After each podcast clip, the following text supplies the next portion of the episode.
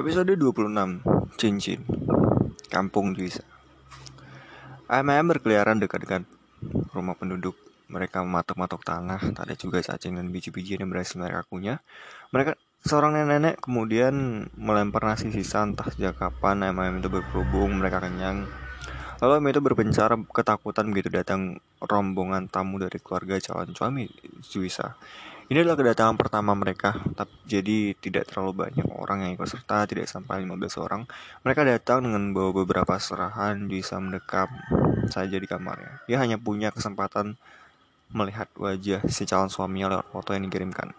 Ternyata jauh panggang dari api, jauh sekali wajahnya di banding Ariel Noah justru lebih mirip dengan wajah vokalis band ah sudah tak saya sebutkan nama bujang PNS itu adalah Adit Yusa benar-benar tak habis pikir ternyata masih ada yang seperti ini di zaman sekarang dan hal ini terjadi pada dirinya. Di keluarga Juisa sebenarnya yang seperti ini sudah cukup lumrah terjadi. Dulu ayah dan ibunya juga menikah dengan cara seperti ini, dijodohkan. Adik perempuan dari ayahnya juga menikah dengan cara dijodohkan. Hanya saja kedua pernikahan itu berakhir berbeda. Ayah dan ibu Juisa berakhir perceraian, sementara tantenya sampai saat ini masih langgang. Ayah sudah menekankan agar Juisa tidak ikut ambil andil dalam rapat dua keluarga ini. Memang juga dalam aturan agamanya begitu. Juisa sebenarnya sampai sekarang masih berada dalam posisi dilema ya antara mau dan tidak mau. 20 menit mendekam di kamar, Juisa akhirnya tidak tahan, tidak tahan ya keluar juga dari kamarnya. Awalnya pura-pura ingin ke toilet, tapi sang ibu dari calon suaminya mengetahui melihat Juisa menerima diri. Sejak tadi calon ibu mertuanya ini memang kepo ingin melihat Juisa. Eh, itu anaknya si cantik. Mematung Juisa dipanggil begitu, semua mata terarah padanya, akhirnya Juisa diminta bergabung. Ia duduk di pintu yang memisahkan ruang tamu dan ruang tengah milik rumah sederhana. Di sudut berseberangan tampak calon suaminya. Ini baru kali pertama Juisa melihat siapa orang ini. Ia rasa-rasanya kenal tapi entah di mana. Ternyata saat seburuk itu, ada juga satu sisi gantengnya meski masih tetap tak seganteng Ariel Noah. Pembicaraan antar keluarga terus terjadi, Jisa akhirnya tidak tahan untuk tidak berbicara. Dia coba berbisik pada ayah. Terlalu cepat ayah, 6 bulan lagi itu terlalu cepat. Bisik Jisa seperti memberontak dalam hatinya. Dia tidak mau sebenarnya. Yang kan 6 bulan lagi, 6 tahun lagi juga belum tentu mau menikah. Mimpinya masih panjang. Saya tidak menggubris, menggubris sih sebenarnya, tapi hanya angguk-angguk saja. Saya tidak mau suasana jadi hancur karena memang kemarin ia sudah meminta Juisa untuk nurut saja. Nah Juisa, ada yang mau disampaikan? Ternyata, oh ternyata malah calon ayah mertuanya yang memberikan kesempatan pada Juisa untuk berbicara.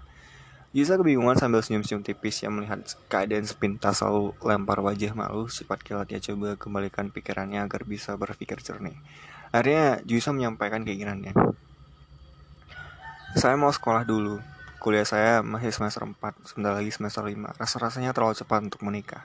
Juisa terdiam sesaat. Ia lihat ah yang tiba-tiba muram tidak ada yang menghalangi Juisa untuk lanjut berbicara di ruangan itu. Terima kasih telah meminang saya. Pertama, saya belum terlalu kenal dengan calon suami. Ada baiknya saya kenal dulu, karena menjalankan rumah tangga tentu butuh saling paham satu sama lain, agar jika terjadi masalah, kami dapat memecahkannya dan dapat cari jalan keluar terbaik. Ini semua butuh waktu.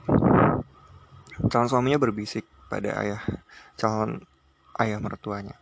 Calon ayah mertuanya lalu membalas ucapan Juisa. Ayah Juisa kaget mendengar pernyataan anaknya. Ini di luar rencana.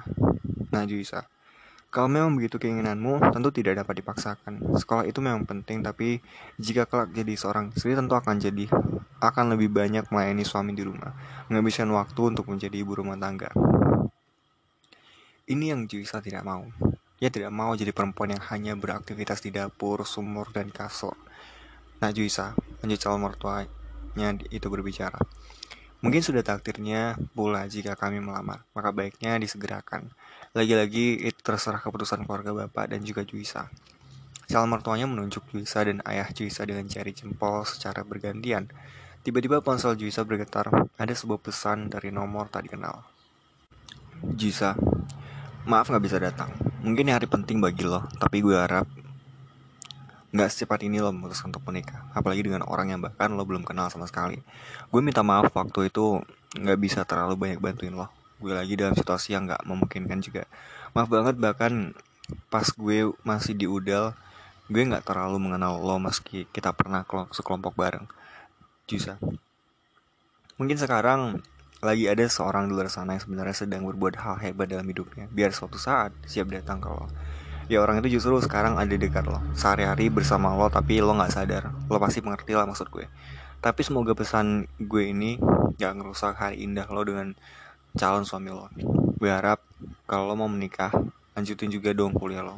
Pendidikan itu ternyata penting banget. Gue baru nyadar tuh sekarang. Ide-ide keren lo kemarin gue yakin lo akan jadi orang sukses nantinya. Panjang sekali pesan itu. Siapa ini? Gala. Ogi. Nomornya tadi kenal. Hanya ada dua kemungkinan antara Ogi atau Gala namun siapa pun itu bisa justru jatuh hati di waktu yang mungkin tidak tepat. Siapa pun itu, Juisa berharap betul orang ini bisa datang menyelamatkannya. Obrolan di ruang tamu rumah Juisa itu terus berlanjut antara ayahnya dengan pihak calon suaminya. Juisa sudah tidak konsentrasi permintaannya untuk menunda pernikahan tadi. Sebenarnya ada isyarat halus bahwa dia tidak ingin menikah.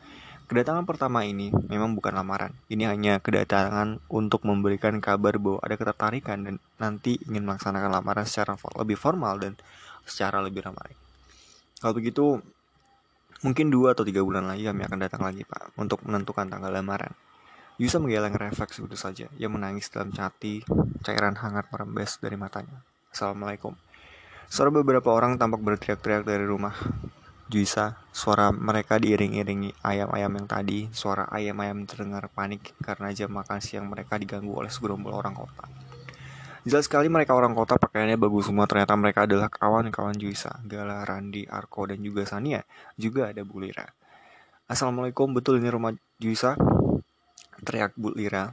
Wah, kayaknya kita datangnya kurang pas nih waktunya. Telat nih kita, bisik Sania. Tapi kok nggak ada organ tunggalnya?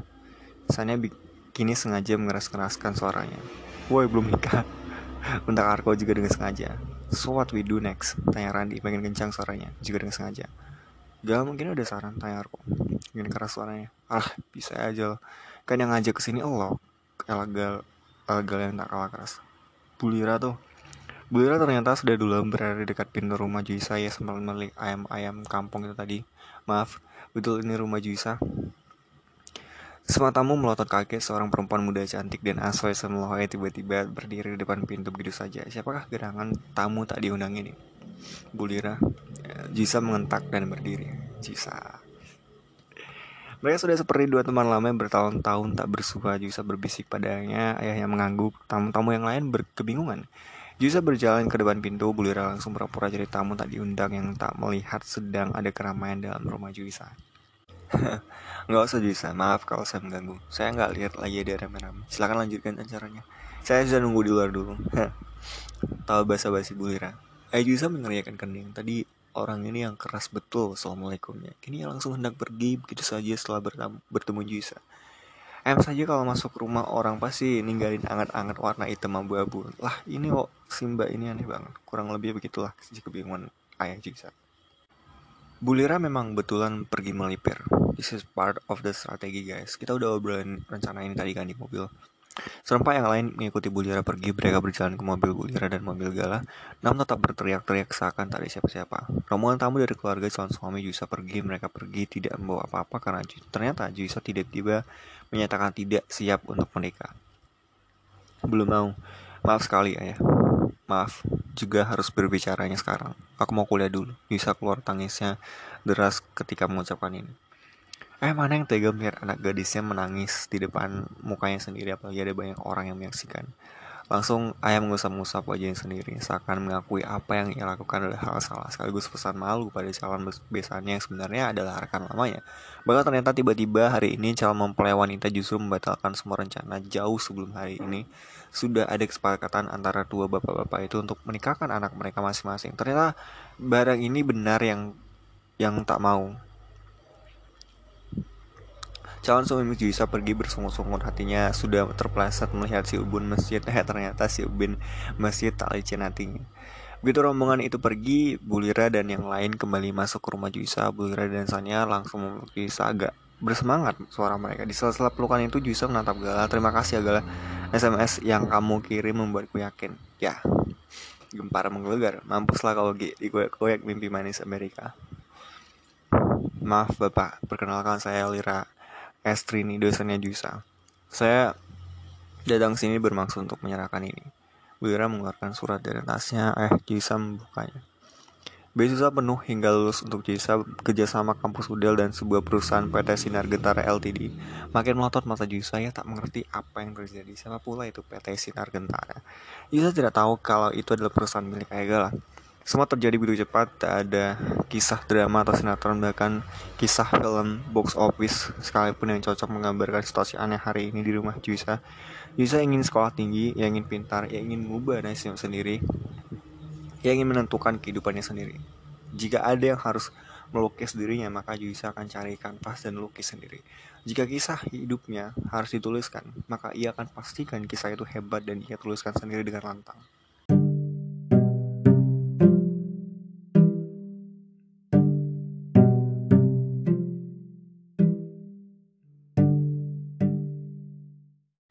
Cara sahabat yang mau jadi bahu dan telingamu Engkau pun sanggup jadi bahu dan telinganya tiap yang membutuhkan Kalau pas manisnya aja Hah, tenggelamkan